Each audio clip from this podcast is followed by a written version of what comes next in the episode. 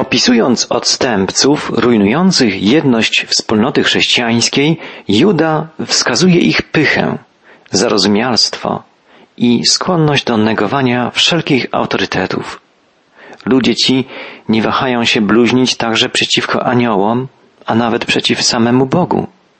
Ośmielają się krytykować i osądzać istoty niebieskie, których tak naprawdę nikt z ludzi nie widzi i nie zna. Z pewnością nikt z nas nie ma prawa oceniać rzeczywistości, której sam nie jest w stanie poznać. W dziesiątym wierszu listu Judy znajdujemy takie słowa.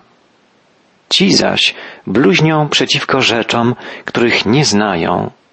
Natomiast rzeczy, które w naturalny sposób, jak nierozumne zwierzęta poznają, gubią ich. Ludzie, o których Juda tu wspomina, wyróżniają się dwiema cechami. Po pierwsze, krytykują wszystko, czego nie rozumieją. Cokolwiek znajduje się poza zasięgiem ich rozumowania czy przeżycia, uznają za bezwartościowe i nie mające żadnego znaczenia. Rzeczy duchowe należy duchowo rozsądzać. Czytamy w pierwszym liście do Koryntian.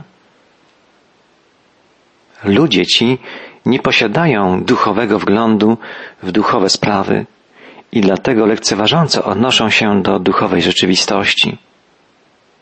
Należą do nich cielesne instynkty. To druga cecha. Instynkty tak brutalne jak u zwierząt. Cielesne instynkty dyktują im sposób życia. Ich wartości są wartościami cielesnymi. Są to ludzie, którzy stracili wszelkie poczucie duchowej rzeczywistości, a zwierzęce instynkty uważają za jedyne zasady swego życia. Tragedia polega na tym, że każdy człowiek rodzi się z poczuciem duchowej rzeczywistości, którą powoli może poznawać, ale może też ją tracić, aż w końcu przestaje ona dla niego istnieć. Człowiek może utracić każde uzdolnienie, jeżeli go praktycznie nie stosuje.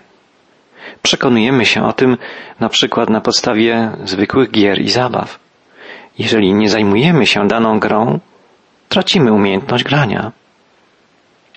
Jeżeli nie ćwiczymy jakiejś umiejętności, na przykład takiej jak gra na instrumencie muzycznym, tracimy tę umiejętność.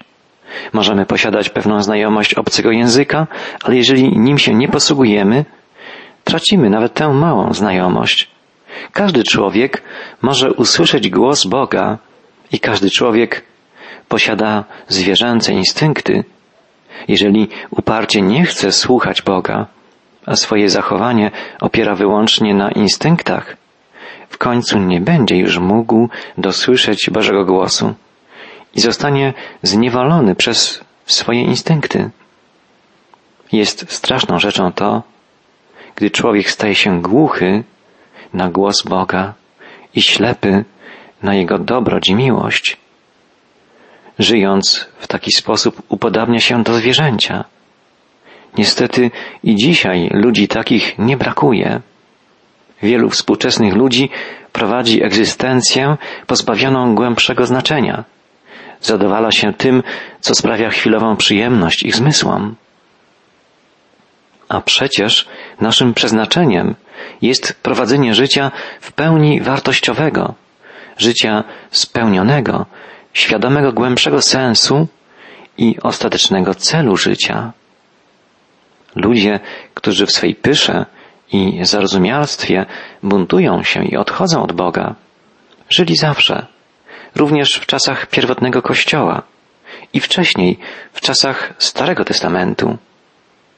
Juda powołuje się na kilka przykładów. Pisze, jak czytamy w jedenastym wierszu listu Judy, Biada im, poszli drogą Kaina, dla zapłaty pogrążyli się w oszustwie Balaama i zginęli w buncie Korego. Najpierw Juda przestrzega, by nie iść drogą Kaina. Co oznacza ta przestroga? By znaleźć odpowiedź, musimy przypomnieć sobie historię Kaina. Zaglądnijmy do księgi Genezis.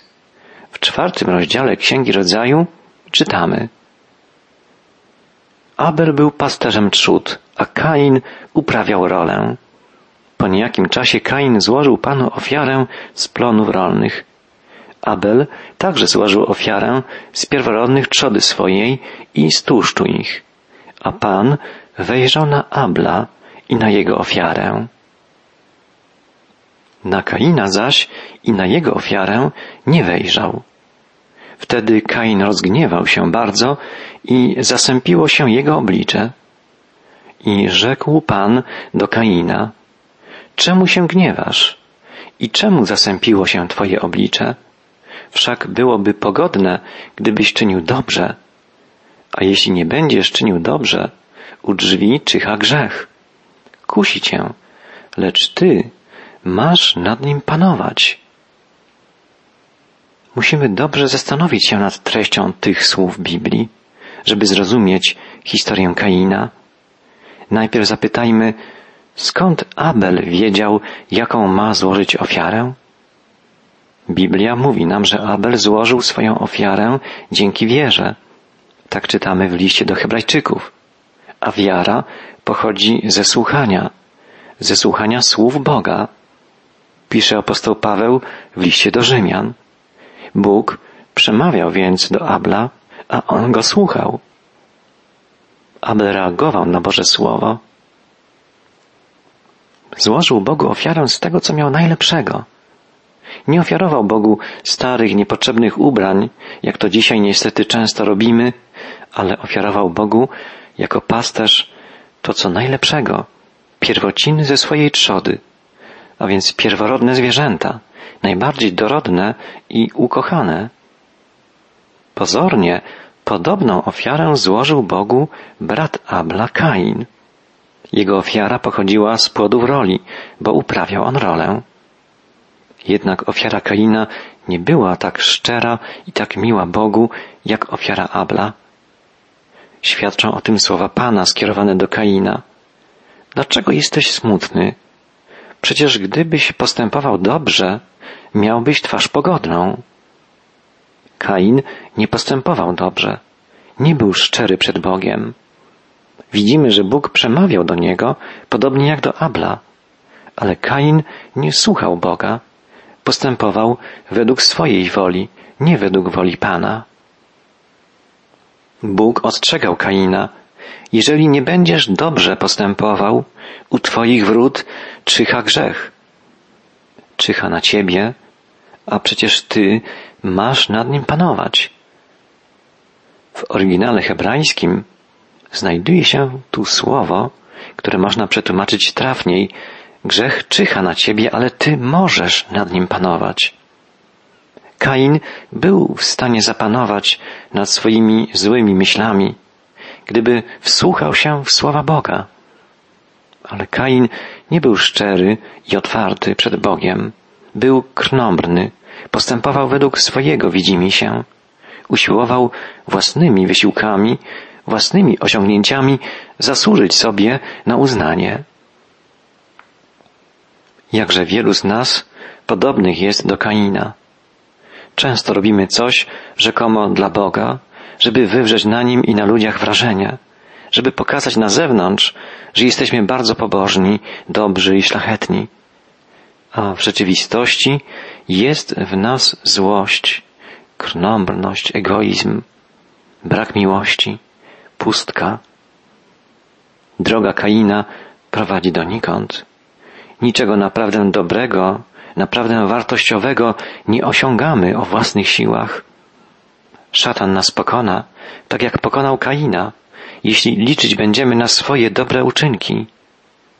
Tytus napisał w swoim liście, Bóg zbawił nas nie dla uczynków sprawiedliwości, które spełniliśmy, lecz dla miłosierdzia swojego, przez kąpiel odrodzenia i odnowienie przez Ducha Świętego, którego wylał na nas obficie przez Jezusa Chrystusa, Zbawiciela naszego, byśmy usprawiedliwieni łaską Jego stali się dziedzicami wiecznego życia.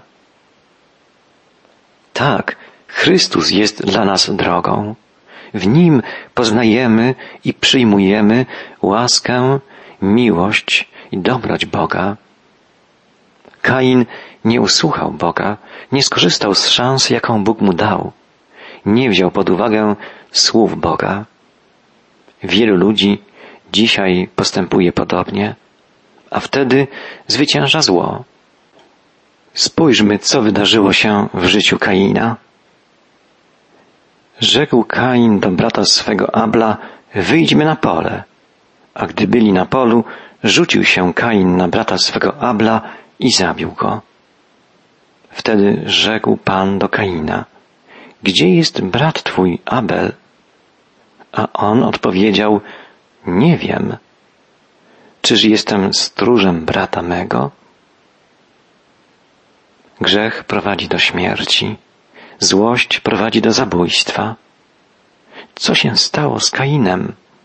Zamordował swojego brata, a na pytania Boga odpowiada opryskliwie, wymijająco. Stara się zakryć albo zbagatelizować swój grzech.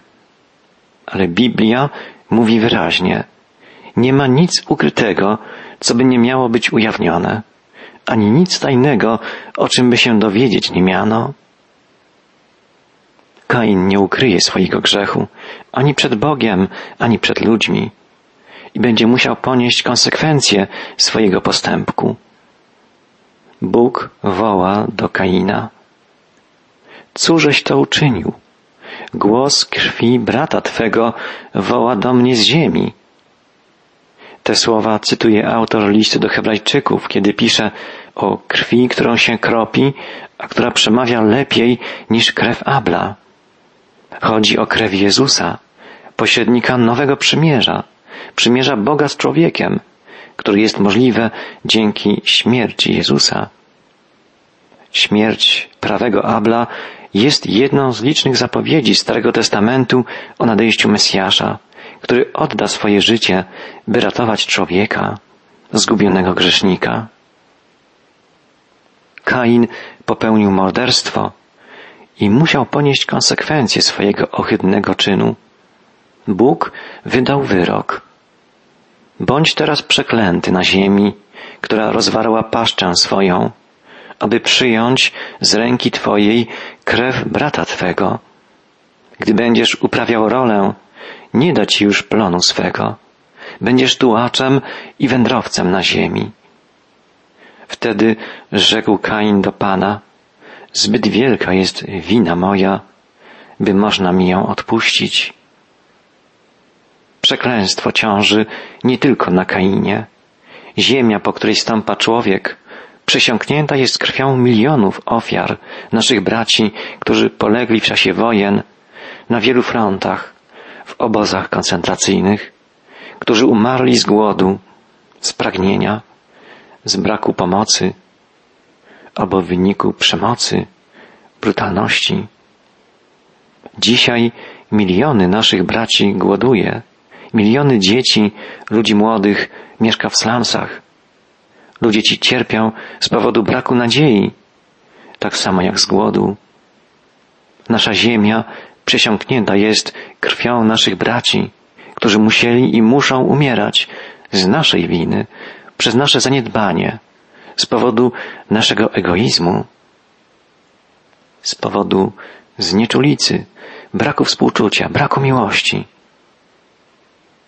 Kain powiedział, zbyt wielka jest wina moja, by można mi ją odpuścić. Jeśli Kain uważa, że wymierzona mu kara jest zbyt wielka, by mógł ją znieść, dlaczego nie zwróci się do Boga, nie wyzna swojego grzechu, nie poprosi o przebaczenie?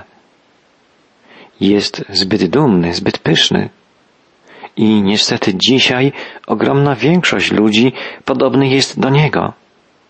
Mimo to Bóg przygotował ratunek dla Kaina. Zwróćmy uwagę na te słowa.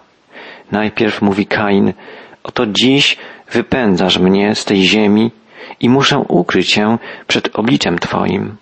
Będę tułaczem i wędrowcem na ziemi, a każdy, kto mnie spotka, zabije mnie. Wtedy rzekł Pan do niego, nie, ktokolwiek by zabił Kaina, siedmiokrotną pomstę poniesie. Położył też Pan na Kainie znak, aby go nikt nie zabijał, kto go spotka. Nie wiemy, czym było owo znamię Kaina. Wiemy jednak to, co najważniejsze. Był to znak, który chronił Kaina. Bóg pragnie ratować każdego grzesznika. Nie chce, by ktokolwiek zginął. Jest czas na skruchę, na upamiętanie. Czy pamiętamy o tym? Czy korzystamy z szansy nowego początku? Szansy, którą daje nam miłosierny Bóg? Kain nie skorzystał z tej szansy. Czy ty skorzystałeś z niej już, drogi przyjacielu? Juda przestrzega nas, byśmy nie szli śladem Kaina, a potem apeluje, byśmy nie pogrążali się w oszustwie Balaama. Juda podaje więc następną postać Starego Testamentu jako przykład człowieka, który zdryfował, gdyż nie do końca był wierny Bogu. Postać Balaama jest jedną z najbardziej skomplikowanych postaci biblijnych. Trudno ocenić, czy był on Bożym prorokiem, czy tylko wieszczem, czy słuchał głosu Pana i czy był mu posłuszny, czy postępował wyłącznie według własnego interesu. Są w Biblii postaci kilku tysięcy ludzi, których Duch Święty, autor Biblii, opisuje bardzo jednoznacznie, rysując ich pełny portret osobowościowy, ich charakter, ich poglądy, a przede wszystkim ich profil duchowy, ich stosunek do Boga. Jednak w Piśmie Świętym jest też kilka sylwetek ludzi, którzy pozostają dla nas zagadką. Nie do końca potrafimy ich rozszyfrować. Trudno nam ich zrozumieć. Ich prawdziwą naturę okrywa jakby mrok. Są charakterami skomplikowanymi, niejasnymi, enigmatycznymi. Takimi postaciami są na przykład Kain, Ezaf, Saul, a w Nowym Testamencie Judasz. Balaam jest jedną z tych nie do końca zrozumiałych dla nas postaci. Niektórzy komentatorzy biblijni uważają, że był on prawdziwym prorokiem. Inni natomiast oceniają go jako wieszcza, dbającego tylko o swoje interesy. Warto spróbować zrozumieć tę postać, bo zachęca nas do tego sama Biblia. W proroctwie Micheasza czytamy, że powinniśmy baczyć na tę postać, by poznać sprawiedliwe dzieła Pana. Kilkakrotnie wspomina o Balaamie Nowy Testament. W drugim liście apostolskim Piotra czytamy o drodze Balaama.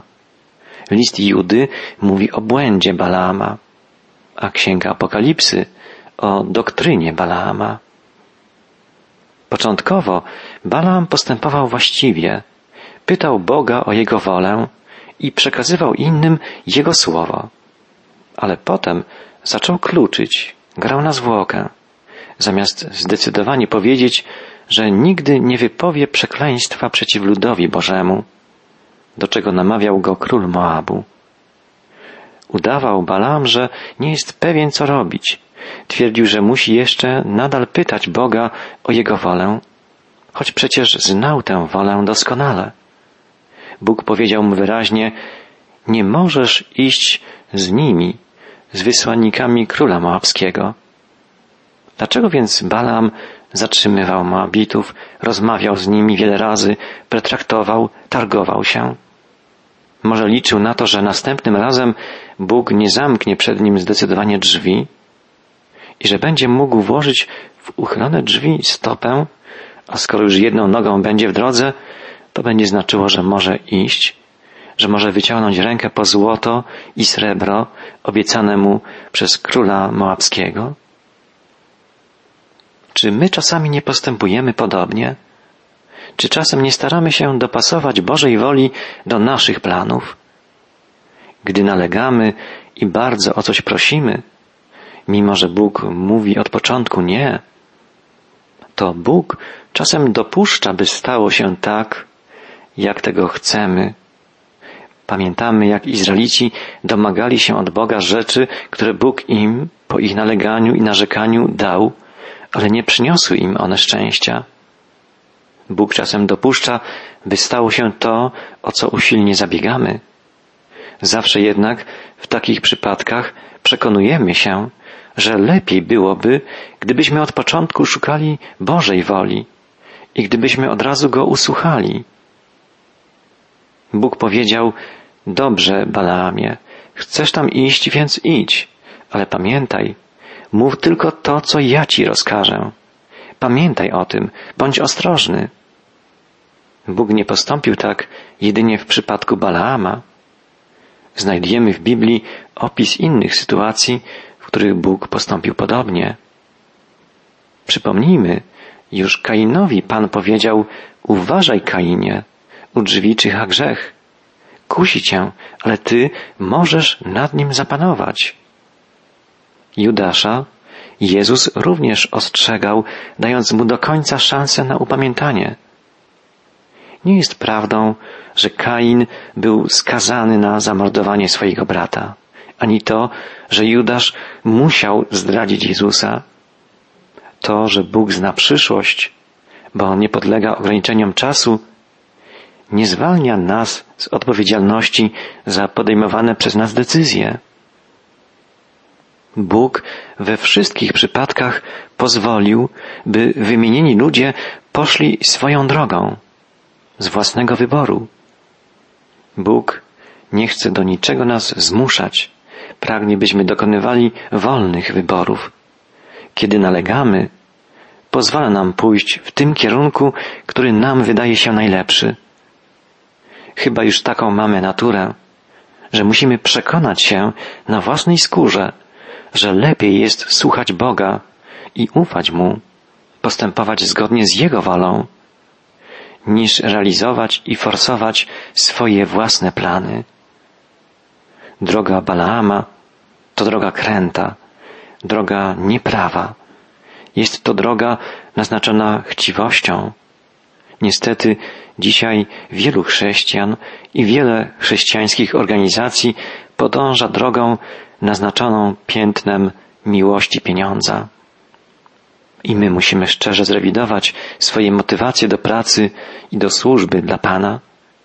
Powinniśmy mieć zdrowy stosunek do pieniądza i do dóbr materialnych. Gdy zajmują one w naszym życiu i w naszym sercu zbyt wiele miejsca, wtedy stajemy się pazerni i chciwi. Juda ostrzega, biada tym, którzy dla zapłaty pogrążyli się w oszustwie Balaama. To wskazówka, że aby być wiernym i szczerym względem Boga, trzeba na pierwszym miejscu stawiać zawsze sprawy duchowe, najwyżej je cenić i kochać. Kto kocha bardziej dobra doczesne, nie może swojego serca oddać do dyspozycji Bogu. Apostoł Jan napisał, jeśli kto miłuje świat, nie ma w nim miłości Ojca. Biblia mówi wyraźnie, gdzie skarb, tam serce Twoje.